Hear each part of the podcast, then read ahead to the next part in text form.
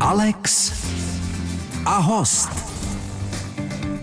Krásný den, milí posluchači. Z jeho pera jsou takové písně jako Podej mi ruku a projdem Václavák, Šípková růženka, Kino Gloria a stovky dalších. Stojí za překlady mnoha úspěšných muzikálů a přes 30 let má na Českém rozhlase pořad. A o čem jiném než o muzikálech. Michal Prostějovský je naším dnešním hostem. Vítám vás, dobrý den. Děkuji za pozvání a pěkné poledne, nebo už skoro odpoledne. Alex a host. Dnes je naším hostem Michal Prostějovský, textář, libretista, ostatně píseň, která dohrála, je také vaše, také z vašeho pera a vy jste přiznal, že ji slyšíte po 40 letech. Ano, přesně tak. Já vím, že byla zařazena do jukebox muzikálu Biograf Láska, který se hraje v divadle Kalich a jde o písničky z repertoáru Hany Zagorové, ale skutečně teďko jsem ji slyšel po 40 letech poprvé. Poprvé. Poprvé. Z vašeho pera je také píseň Podej mi ruku a projdem Václavák. Prý je i vaše nejmilejší. Jedna z nejmilejších v každém hmm. případě. A e, je to písnička, která dostala nový život, když ji před několika lety natočil znova Jarek Nohavica. Že jo. Pravda je, že ta písnička má zvláštní genezi. Původně ji Vašek chtěl zpívat, jako zahraniční titul, který si přinesl a jmenovala se ta písnička v originále Streets of London, teda ulice Londýna. A nějak řízením osudu já jsem napsal text o Václaváku, nebo, neboť on to chtěl, aby se ho aktualizovalo na naše poměry. No a když jsem teda odezval text Podej mi ruku a projdem Václavák, tak eh, Honza Neckář a vaši říkali, ale to je blbý, aby se na písničku v Londýně zpívalo o Václaváku. A tak dostal Honza Neckář domácí úkol napsat novou hudbu k té písni. Takže tak vznikla původní česká písnička a byla dokonce titulní melodií na jednom z nejúspěšnějších eh, LPček Václava Neckáře. A já jsem v té době byl šéf dramaturgem na Suprafonu, takže jsem to měl i na, na triku po této stránce. A zavolala si mě ředitelka a říká, umělecká ředitelka říká, ale ta deska se nemůže jmenovat Podej mi ruku a projdem Václavák. To je nespisovně. To by se mělo jmenovat Podej mi ruku a projdem Václavské náměstí.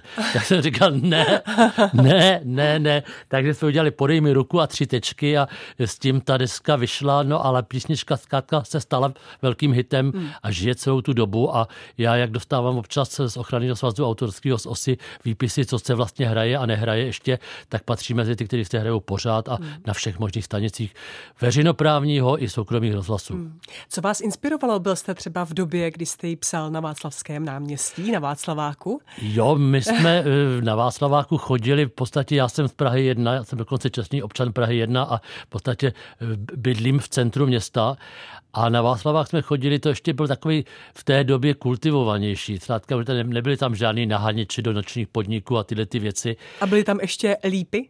Byly tam ještě lípy a hlavně tam byly ty kameloti, protože se prodávala večerní Praha odpoledne. A dokonce přímo na Václavském náměstí bylo několik vydavatelství novin, co je, co je pasáž do Koko, tak tam, tam byla, myslím, lidová demokracie, pak naproti, co je dneska obchodní dům s oblíkáním, tak tam zkrátka byla eh, deník práce a dokonce i svobodné slovo. A my jsme chodívali třeba po koncertech kolem 11. večer, než jsme šli domů, tak jsme si koupili čerstvé ranní vydání novin. Hmm. A to se tam dalo dostat. Takže ten Václavák měl svůj i noční půvab a samozřejmě e, opékané klobásy za 4,10 e, na stánkách Václavského náměstí, to byl folklor, zkrátka, to, to zkrátka už dneska není, dneska se tam maximálně někde, ale nevím, jestli na Václaváku, ale rozhodně v okolí dostane akorát trdelník, což teda nechápu, proč zrovna trdelníky se prodávají. Na Praze jedna ve stánku, ale noviny na stánkách nedostanete, nedostanete ani tu klobásu víceméně, tak je to trošičku taková, tak zkrátka jeden krok dopředu, dva kroky zpátky. Eh, vzpomínka na někdejší Václavské ano, náměstí. Ano, ano, Kdy jste slyšel tuto písničku naposledy? Vzpomenete si? Eh, nedávno, protože momentálně eh, Český rozhlas připravuje slavnostní koncert k 80. na Václava Neckáře a má být na podzim v říjnu za doprovodu symfonického orchestru a skupiny Bacily. Bude tam řada velmi významných českých současných zpěváků, kteří budou interpretovat jeho písničky. A zrovna minulý týden jsme měli poradu, já mám psát scénář k tomuto večeru, takže zkrátka některé písničky jsme si, jsme si přehrávali a e, právě jsme se i o Václaváku dohadovali, kdo, jak a jak ho zpívat a co s tím vlastně udělat. Vzhledem tomu, že je to jedna z vašich nejmilejších písní, tak určitě vám nebude vadit, když si ji teďka pustíme. Michal Prostějovský je naším dnešním hostem. Je s námi textář a libretista Michal Prostějovský. Pro koho jste napsal nejvíce textů? Byl to mistr? E, Těžko říct, já jsem psal hodně písničky pro Václava Neckáře, pro Evu Pilarovou, pro Hanku Zagorovou, pro Karla Gota samozřejmě, no a nyní zkrátka píšu především pro muzikálové zpěváky. Většinou nahráváme písničky už z muzikálů, které se hrají, ale někdy děláme i projekty, řekl bych, rozhlasového charakteru, že natočíme něco úplně nového z nějakého muzikálu, který třeba teprve chystáme.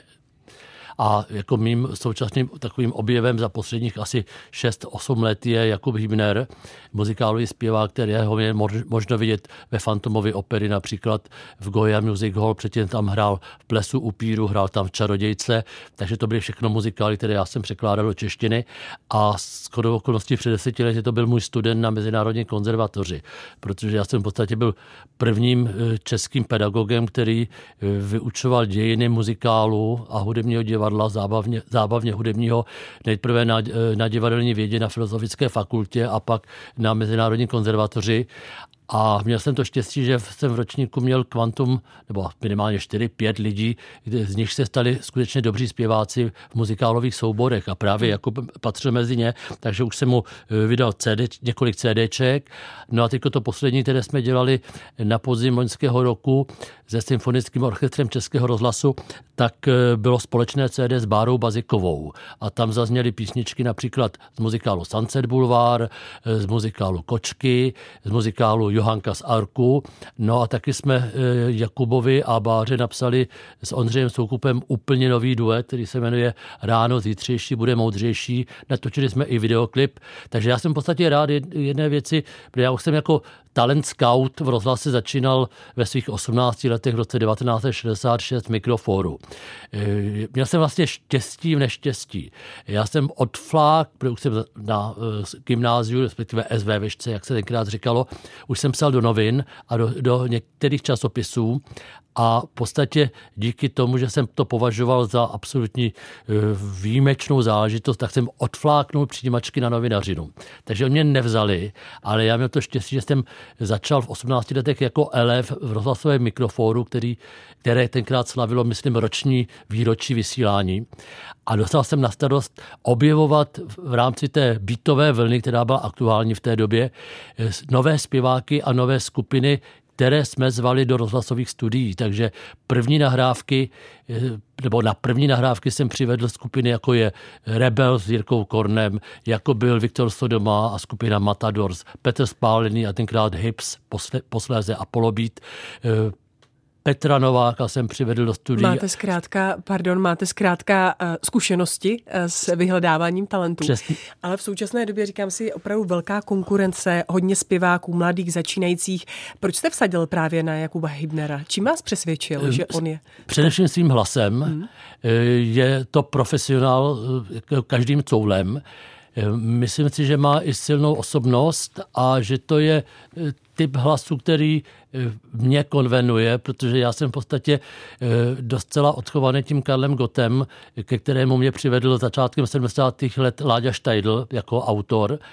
A ten Karel si mě vycepoval, vydrezíroval na eh, ten typ toho kantilénního zpěvu. To má samá dlouhá. Já jsem vždycky říkal, že ideální text v té době pro Karla Gota bylo já vám dávám, má vám krávám. A to, to, to, to se mu strašně líbilo. A někdy mě až tak cepoval a drezíroval, že jednou jsem za něm přišel, říkám, Karle, mám pro tebe skvělý slogan. A říká, nepovídej, jaké? Říkám, štrbské pleso. A teď říká, co to, to si snad děláš srandu. Říkám, no, ano, dělám si srandu. A pak, když jsem emigroval, tak Karel se ke mně velice eh, slušně choval, když jsme se výdali v Německu, hlásil se ke mně, přestože měl jisté nos, noshledy eh, ve svých patách a nevadilo mu, že se týká s emigrantem, který tady zkrátka byl sedm let personou non grata. No a po té revoluci samozřejmě jsem pro něho psal dál a jako v podstatě jsme spolupracovali až, do, neříkám, až do jeho pracovních konců. Tak Dostali jsme se až ke vzpomínce na mistra Karla Gota, ale teď si pojďme zahrát duet právě Jakuba Hybnera a Báry Bazikové, který jste psal vy. Ráno zítřejší bude moudřejší. A Mach- Michal Prostějovský, náš dnešní host. Alex a host. Ladíte Český rozhlas, jehož hostem je Michal Prostějovský. Ehm, vy jste v roce 1983, mně se to dobře pamatuje, protože jsem se v ten rok narodila, tak vy jste emigroval do západního Německa. Jak dlouho vás zrálo to rozhodnutí odejít ze země? Asi rok. A co bylo tím posledním impulzem? Takhle, já jsem měl to štěstí, že jsem v 70. letech byl nejprve dramaturgem a posléze šéf dramaturgem v, v edice populární hudby na Suprafonu. A tam byla docela fajn parta, podobně jako třeba v televizi i ve filmu vznikaly zkrátka eh, velmi hodnotná díla. Vznikla hodnotná díla, hezké, eh, dobré veselohry, eh, vznikly řada dobrých seriálů v televizi a my jsme vydávali strašně moc dobrých věcí, které jsme mohli vydávat. Měli jsme samozřejmě určité limity, přes které nešlo jako přejít a přes které nejel vlak, to znamená jména jako Kubišová, jako Jiří Suchý, jako někteří písničkáři a tak dále.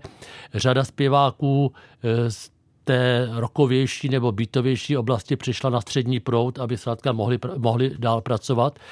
A kromě, dejme tomu, dvou lidí na suprafonu, eh, kteří byli takový ty skalní komunisti a kteří zkrátka jako eh, byli vozovkách ideologové a v podstatě nám házeli klacky pod nohy, tak tam byla strašně silná klika lidí, kteří chtěli dělat dobrou edici.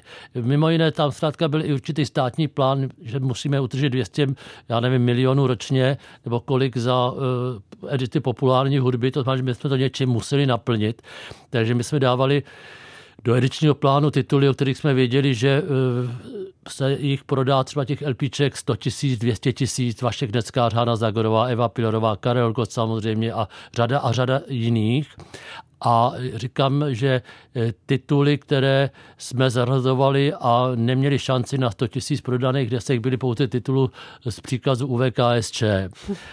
Ale jak, jak ta normalizace postupovala, tak najednou už jsme byli daleko více a více svíráni tím korzetem toho, co nesmíme.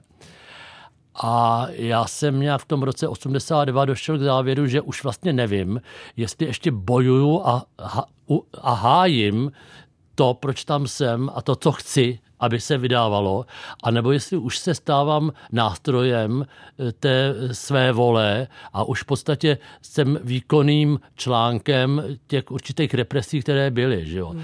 Například takovým jedním zlomem bylo, když nám eh, Ministerstvo kultury zakázalo další LPčko Jany Kratochvílové, takže zkrátka jako jsme najednou museli zdůvodňovat jí, proč nebude mít další LPčko. Ona se pak zase stěžovala u ministra přímo, ten zase říká, a proč? Zkrátka jste jí to zakázali.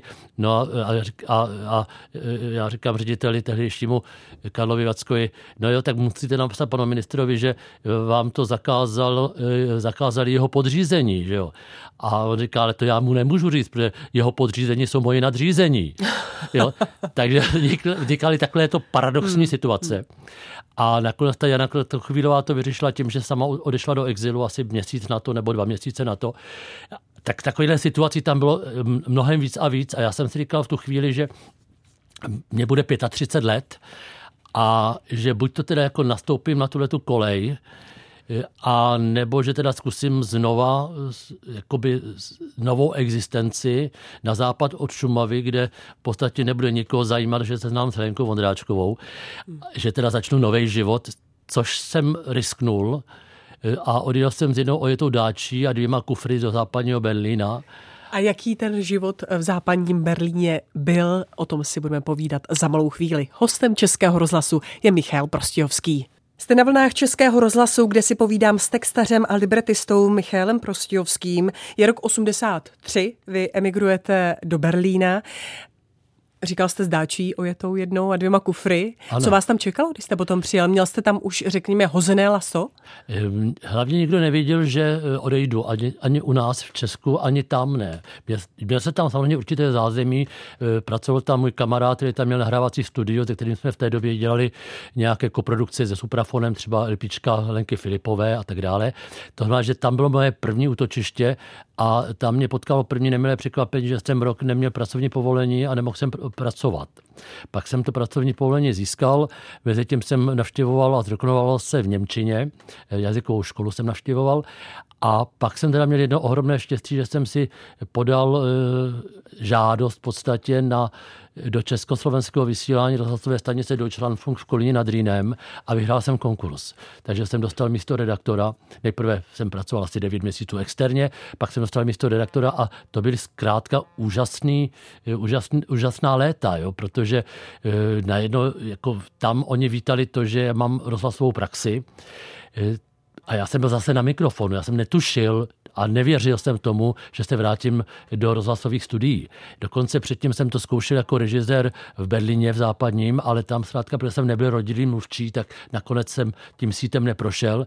A najednou já jsem zkrátka byl v Kolíně nad Rýnem, měl jsem místo redaktora, mohl jsem jezdit na muzikály do Londýna, mohl jsem jezdit na Broadway, protože to byly úplně jiné platové podmínky, než na jaký jsme byli zvyklí z Česka. A prožil jsem tam takový to bouřlivé období, které bylo v tom roce 89, kdy my jsme byli zatíženi na to, že eh, programově, že vysíláme o Německu, o západní Evropě, ale samozřejmě jsme sledovali, co se děje v Česku, takže jsme se informovali o, o věcech, které se děly tady a které nebyly tehdejšími médii příliš zveřejňovány. No a pak přišel rok 89 a já jsem najednou byl v pozici v rámci redakce, že jsem byl jeden ze dvou lidí, který jezdil těch prvních 6-7 let na všechna oficiální setkání eh, mezi německými a českými politiky. Například jsem byl hned eh, v lednu 90 v Norimberku, kde eh, byl na první státní návštěvě prezident Havel, Jiří Dinsbiel. Já jsem točil tenkrát rozhovory s českými politiky, s kancléřem Kolem, s německým prezidentem Richardem von Weizsäcker. Byl jsem na předávání cen ceny Karla Velikého Václava Havla v Cáchách, kde jsem měl dokonce přístup do salonku hlav pomazaných, jak já tomu říkám, kde všichni ti státníci vel, velcí. A Zároveň jsem byl architektem spolupráce mezi Deutschlandfunkem a Československým rozhlasem, kdy v podstatě se zrodila postupně stanice ČRO 6, kdy se Svobodná Evropa dostala do Prahy a Deutschlandfunk, Hlas Ameriky a BBC dodávali přes satelit každý den svoje přímá, svá přímá vysílání. Takže já jsem pracoval v německém Deutschlandfunku Později v Deutsche Welle jsme se transformovali do, do druhé stanice a e, prožil jsem tam zkrátka krásné období 18 let a byla to pro mě hmm. velká škola. A když se nás třeba čeští kolegové ptali, proč my jezdíme na stejné akce jako zástupci Českého rozhlasu, tak já jsem říkal, to je v pořádku. Vy tam jezdíte a vidíte pohled české strany a my tam jezdíme a vidíme ten pohled té německé strany a té Evropské unie. Jo. No, takže to trvalo do roku, do 31. prosince 1999. Pak jsem ještě pracoval v programové centrále eh, eh, Deutsche Welle a ukončil jsem tuto spolupráci v roce 2003. A vrátil jste se naplno zpátky? Na, na půl, já ještě v pořád mám i druhý domicil v Německu, tam jezdím většinou se soustředit a psát jsou, dejme tomu 14 dní v klidu, protože v Praze furt jsou nějaké termíny nahrávání, eh, poroty a, a tyhle ty věci a spolupráce s divadlama, takže zkrátka tam mám větší klid na psaní a tady zkrátka, jak já říkám, jezdím intrikovat. Vyčerpávající. Michal Prostijovský je naším dnešním hostem. Alex a host. Český rozhlas vysílá Alex a host a tím hostem je textař a libretista Michal Prostijovský. Když byl hostem Lumír Olšovský, říkal na muzikál jedině do Plzně. Už možná taky chápu proč. Eh, I vy jste pro plzeňské divadlo přeložil eh, několik muzikálů Billy Elliot a třeba teď jsme slyšeli píseň z muzikálu Elizabeth. Eh, jak je to dlouho? Já, Elizabeth. Elizabeth, myslím, před covidem byla, byla premiéra, pak se v době covidu chvíli nehrálo a teď se úspěšně hraje dál. Já spolupracuju už dlouhodobě s eh, dvěma muzikálovými scénami v České republice intenzivně, to znamená eh, s divadlem Josefa Kajetana eh, Tyla v Plzni a s Národním divadlem Moravskosleským v Ostravě.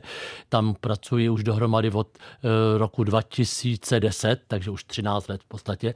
Já si myslím, že jsou takové dvě prémiové scény, scény muzikálové, které hrají ty správné tituly, to má absolutně špičku světových muzikálů, taky kladou důraz na původní tvorbu českou, hrajou i klasiku, e, dodržují pravidla, jaké, e, jaká má hudební divadlo mít a e, získávají ceny Itálie. Zkrátka nás to baví. Že? Hmm. Tahle písnička byla z muzikálu Elizabeth, co jsme slyšeli, zpívala Michála Gemrotová a Jan Kříž a e, s oběma divadly spolupracuji i tak, jako že jsem členem umělecké rady obou těch souborů, takže mě to baví, mám to rád. Jak dlouho trvá, než takový muzikál přeložíte? E, tak z pravidla 5-6 měsíců. Hmm. A musíte konzultovat ten překlad nebo nechávat si ho takzvaně zkontrolovat u té zahraniční produkce?